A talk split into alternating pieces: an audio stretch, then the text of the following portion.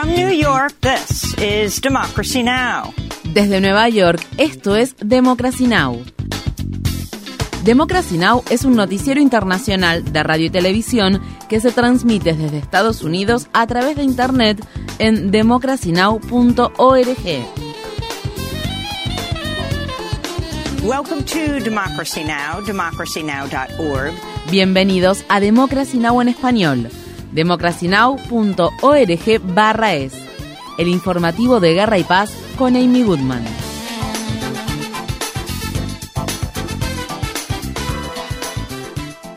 Las autoridades sanitarias de la franja de Gaza afirman que el incesante bombardeo israelí contra el sitiado territorio palestino se ha cobrado la vida de otras 700 personas en las últimas 24 horas, por lo que el número de muertos en los últimos 18 días asciende a unos 5.800, entre los cuales hay más de 2.000 niños y niñas. Asimismo, 1,4 millones de habitantes de la franja, lo que equivale a más de la mitad de la población del territorio, se han visto obligados a abandonar sus hogares. La ONU informa que al menos el 42 2% de las viviendas del enclave palestino están parcial o totalmente destruidas. En el norte de Gaza, el hospital Indonesia sufrió un corte de electricidad debido a la falta de combustible, por lo que equipos médicos vitales quedaron fuera de servicio hasta que las autoridades restablecieron el suministro de energía. El Ministerio de Salud de Gaza afirma que en las próximas 48 horas el enclave palestino se quedará sin combustible para los generadores eléctricos de otros hospitales. El Ministerio de Salud también informa que 32 centros sanitarios de la franja están fuera de servicio. Asimismo, funcionarios del hospital Al-Wafa de la ciudad de Gaza afirman que Israel lanzó este martes un ataque aéreo sobre la entrada del hospital y las áreas circundantes. Mientras tanto, un convoy de camiones que transportan ayuda humanitaria sigue estancado en el lado egipcio del paso fronterizo de Rafah que separa a Egipto de la franja de Gaza. Hasta ahora Israel ha permitido el ingreso de menos de 100 camiones al enclave palestino, lo que las organizaciones de ayuda humanitaria consideran una gota en el océano en relación a lo que se necesita para atender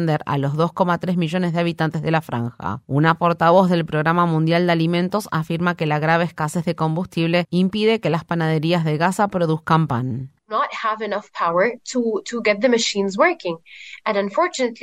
Las panaderías no tienen suficiente energía para que las máquinas funcionen y lamentablemente algunas también fueron atacadas y como saben, eso lleva al colapso de la infraestructura esencial. La falta de combustible que garantiza el funcionamiento de las máquinas está realmente empeorando una situación que ya es catastrófica. La organización Hamas ha liberado a dos mujeres israelíes que tenían capturadas como rehenes en la franja de Gaza. El lunes, un portavoz de Hamas dijo que Nurit Cooper, de 79 años, y Yojev Lifshitz, de 85, habían sido liberadas por razones humanitarias y debido a problemas de salud. Hamas difundió un video en el que se ve a combatientes armados entregando a las rehenes de edad avanzada a la Cruz Roja. Justo antes de que termine el video, se puede ver a Lifshitz extender su mano para estrechar la de uno de sus captores y decir Shalom, la palabra hebrea que significa paz. En la mañana del martes, Lifshitz habló con la prensa en la ciudad de Tel Aviv y describió la escena desgarradora de cuando fue secuestrada y llevada en moto a Gaza por dos combatientes de Hamas, donde luego la obligaron a caminar varios kilómetros a través de una red de túneles subterráneos. Una vez en el territorio palestino, Lifshitz dice que la trataron mejor, que fue atendida por un médico y bien alimentada y que tuvo la posibilidad de lavarse. Yaron, la hija de Lifshitz, tradujo sus comentarios a los periodistas.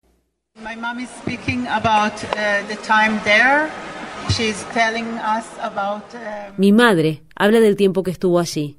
Nos está diciendo que compartió comida con la gente, que cuando llegó les dijeron que ellos eran musulmanes y que no les iban a hacer daño, y que comerían la misma comida que los combatientes de Hamas comían.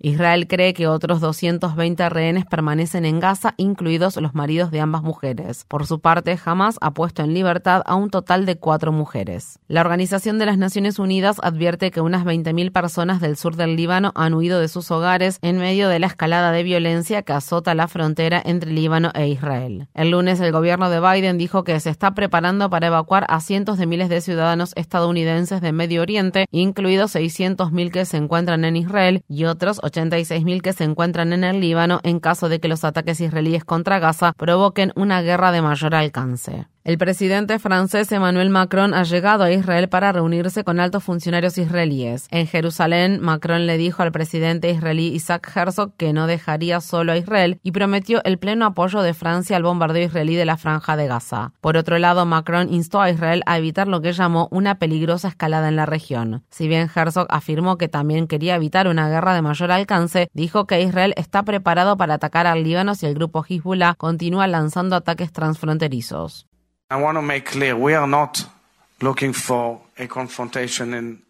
Quiero que quede claro que nosotros no estamos buscando un enfrentamiento en nuestra frontera norte ni enfrentarnos con nadie más. Estamos concentrados en destruir la infraestructura de Hamas y en traer a nuestros ciudadanos de vuelta a casa.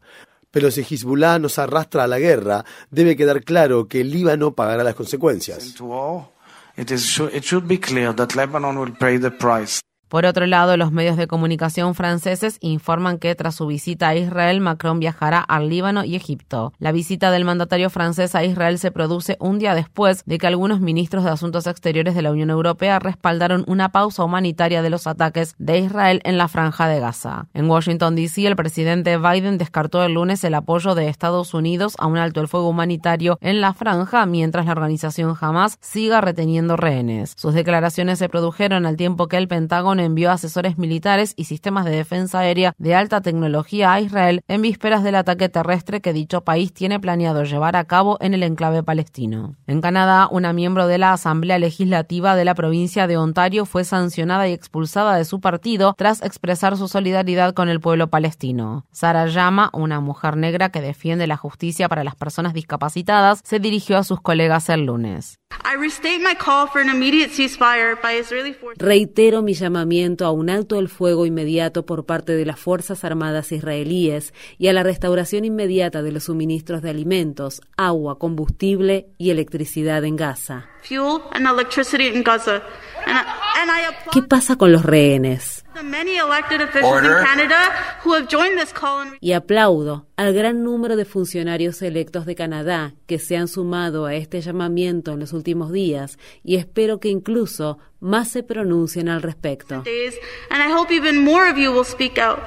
Tras ser expulsada del nuevo Partido Democrático de Ontario, Llama ahora se presenta como diputada independiente. Su censura será levantada solo si pide formalmente disculpas por sus declaraciones. En India, varios estudiantes fueron detenidos el lunes en la ciudad de Nueva Delhi mientras lideraban una protesta cerca de la embajada de Israel exigiendo un alto el fuego en Gaza. La policía colocó vallas para impedir que los manifestantes llegaran al edificio de la embajada. Nuestro gobierno, al igual que la mayoría de los países del mundo que tienen poder, simplemente ignora el hecho como si no pasara nada. Niños y niñas están muriendo, los hospitales están siendo bombardeados. No tengo nada nuevo que decir, excepto que no se nos debería negar la voz fundamental que todos los estudiantes deberían tener en este país. Basic voice that all the students should have in this country. En Estados Unidos, cada vez más congresistas están siendo presionados para respaldar los llamamientos a favor de un alto el fuego en la franja de Gaza. El lunes, manifestantes del estado de Nuevo México realizaron sentadas de protesta pacíficas lideradas por activistas pacifistas judíos en las oficinas de los senadores Martin Heinrich y Ben Ray Luján, donde nueve manifestantes fueron arrestados. Las protestas se produjeron al tiempo que cientos de empleados del Congreso de Estados Unidos publicaron una carta abierta en la que instan a los legisladores a apoyar una solución pacífica a los ataques contra la franja, el regreso a casa de los rehenes israelíes y el ingreso de la ayuda humanitaria al territorio palestino. Hasta el momento, solo 18 legisladores estadounidenses han firmado la resolución de alto el fuego, incluidos los congresistas Greg Casar, Pramila Jayapal e Ilhan Omar. En Ucrania, el gobernador de la región de Kherson afirma que una serie de bombardeos rusos mataron a dos personas e hirieron a otras 14 en la mañana del martes. Estos bombardeos vienen precedidos de un ataque con misiles que Rusia lanzó el domingo contra Kharkov, que creó un enorme agujero en el techo de un centro de distribución postal, donde seis personas murieron y 14 resultaron heridas. Hubo un ataque con misiles, nosotros estábamos trabajando, hubo una explosión, todos empezaron a huir, yo hice lo que pude, como pude. Presté los primeros auxilios necesarios. Algunos se mantuvieron estables. Las personas tenían heridas de metralla, algunas eran más leves, otras más graves. Sin embargo, algunas personas estaban en estado crítico. Las ambulancias se los llevaron. En el este de Ucrania, funcionarios de la ciudad de Donetsk, que se encuentra controlada por Rusia, afirman que un bombardeo ucraniano mató a un civil e hirió a otro. Mientras tanto, la Armada rusa afirma haber repelido los ataques de barcos no tripulados que Ucrania lanzó contra la flota rusa del Mar Negro. Asimismo, Ucrania afirma haber derribado un misil de crucero y 14 drones rusos. En Estados Unidos, en el estado de Texas, funcionarios del condado de Lubbock aprobaron una ordenanza que prohíbe a personas embarazadas viajar por la región para ir a otro estado a someterse a un aborto. Lubbock es el condado más grande de Texas en unirse a esta iniciativa. Al menos otros tres condados rurales también han aprobado medidas similares. Jelly Kemp, una residente de Lubbock, condenó la medida cuando se dirigió el lunes a los comisionados del condado. Van a crear una cultura de miedo y desconfianza en la que pondrán a un vecino contra otro. La medida va a tener un efecto escalofriante. Por ejemplo, el lenguaje que utilizan, turismo abortivo y tráfico ilícito, genera inmediatamente miedo y desconfianza. El sindicato United Auto Workers ha ampliado su huelga contra los tres mayores fabricantes de automóviles de Estados Unidos. El lunes, 6.800 trabajadores automotrices de la planta de ensamblaje que la compañía Stellantis Starling Heights posee cerca de la ciudad de Detroit, en el estado de Michigan, abandonaron sus puestos de trabajo. El sindicato United Auto Workers señala que Stellantis obtuvo en 2022 18 mil millones de dólares en ganancias, al tiempo que el director ejecutivo de la compañía, Carlos Tavares, obtuvo una remuneración total de casi 25 millones de dólares, por lo que en un día ganó lo que un empleado promedio de Stellantis gana en un año. El presidente del sindicato, John Fain, se unió el lunes a la línea de piquetes de los trabajadores. Ellos ganaron un cuarto de billón de dólares en la última década. Es decir, solo Stellantis obtuvo 12 mil millones de dólares en los primeros seis meses de 2023. Ellos pueden costear lo que estamos reclamando pueden concretarlo. Nuestros trabajadores merecen su parte, es decir, mientras dicen que no pueden costearlo, al día siguiente anuncian más dividendos para los accionistas.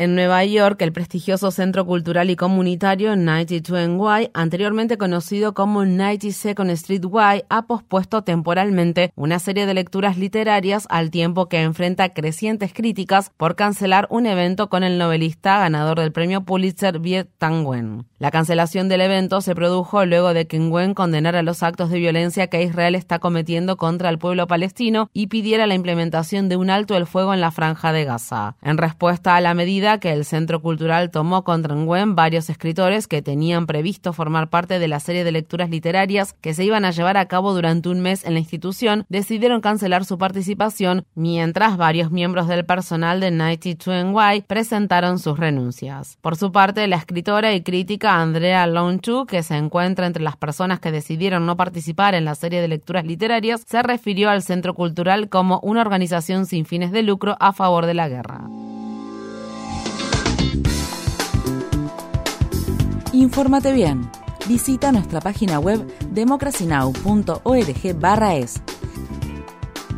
Síguenos por las redes sociales de Facebook, Twitter, YouTube y SoundCloud por Democracy Now! es.